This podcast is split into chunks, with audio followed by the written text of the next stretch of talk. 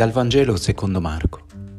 Gesù disse ai suoi discepoli: passiamo all'altra riva. E congedata la folla, lo presero con sé, così com'era, nella barca. Bellissima questa espressione del Vangelo di Marco. I discepoli, la comunità cristiana simboleggiata nel Vangelo di Marco dalla barca, prendono Gesù così com'è. E com'è Gesù? È piuttosto provato, è stanco, tant'è che dopo poco inizia a dormire.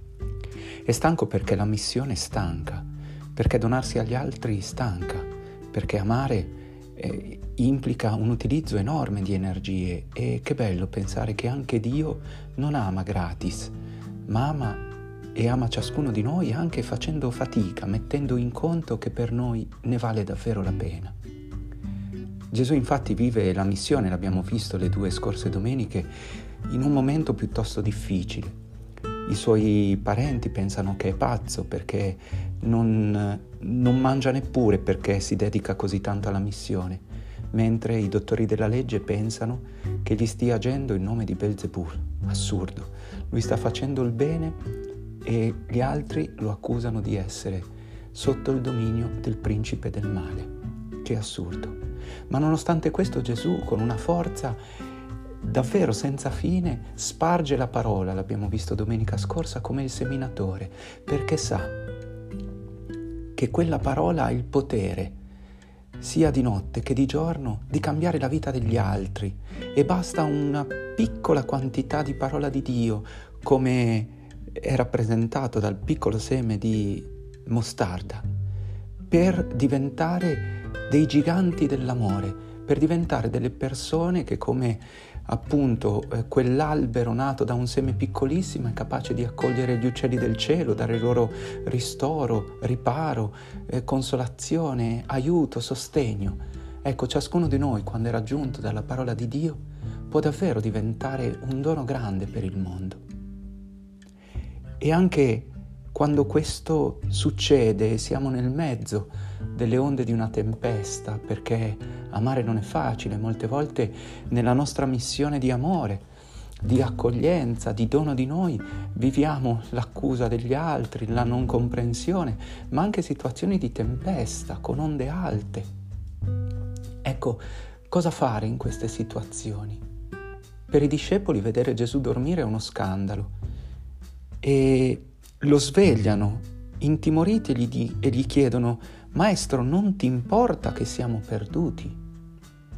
Come chiedere a Dio, che ci ama più di noi stessi, se non gli importa di noi? Ma certo che gli importa di noi, gli siamo talmente a cuore, ci ama talmente tanto che Lui non è lontano. E alle volte, quando diciamo «Ah, ma Dio è lontano da me», forse non ci accorgiamo che semplicemente sta dormendo al nostro fianco. E che tenerezza pensare che Dio dorme al nostro fianco. Non si dorme con tutti. E penso alla mamma che addormenta il bambino, al bambino che sente il respiro della madre a un certo punto e si abbandona nelle sue braccia e prende sonno.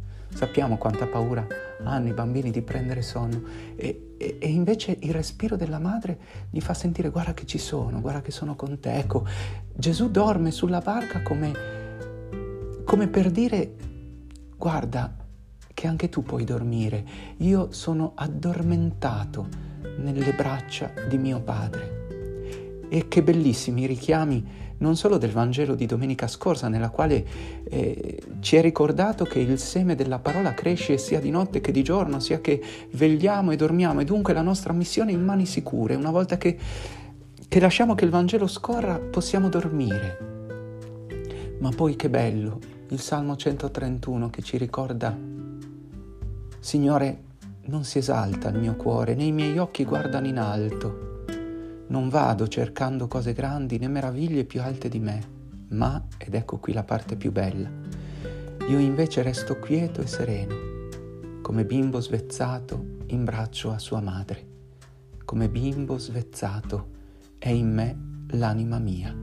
Ecco, Gesù dorme tra le braccia di quel padre, e il bimbo svezzato di per sé non ha bisogno di stare in braccio alla madre perché ha bisogno del latte, no, non ha bisogno di nutrimento, dunque non è uno stare in braccio perché si ha bisogno, ma è uno stare in braccio di chi vuole solo la relazione, di chi vuole essere tra le braccia, di chi vuole sentire il respiro, che dice io sono con te, non ho bisogno di te perché mi dai qualcosa, ho bisogno di te perché sei tu, perché ho bisogno di stare tra le tue braccia. Che meraviglia! Gesù che dorme è il segno della sua grande fede nel Padre, e il fatto che dorma in mezzo alle tempeste non ci dice che Lui è lontano da noi, ma ci invita a sederci al suo fianco e a confidare che il Padre ci tiene tra le braccia come sta facendo con Lui. E allora il Salmo conclude: Israele attenda il Signore, questa attesa che è speranza. Israele, Israele attenda e speri nel Signore ora e sempre. Davvero chiediamo al Signore in questa domenica di percepirlo al nostro fianco. Magari non dice parole, non agisce eh, con la forza dei carri e dei cavalli come alle volte spereremmo, non agisce con la forza del Dio degli eserciti come alle volte vorremmo, ma dorme al nostro fianco, ci fa sentire il suo respiro, ci avvolge con le sue braccia. Dio è davvero al nostro fianco, e allora con Gesù, per Gesù, in Gesù, anche noi possiamo pregare il Salmo centotrentuno. Signore, non si esalta il nostro cuore, né i nostri occhi guardano in alto. Non andiamo cercando cose grandi, né meraviglie più alte di noi. Noi invece restiamo quieti, tranquilli, sereni, come un bimbo svezzato in braccio a sua madre, come Gesù che dorme sulla barca, come bimbo svezzato, è in me l'anima mia. Ciascuno di noi, come Israele, attenda e speri nel Signore, oggi e per sempre. Buona domenica.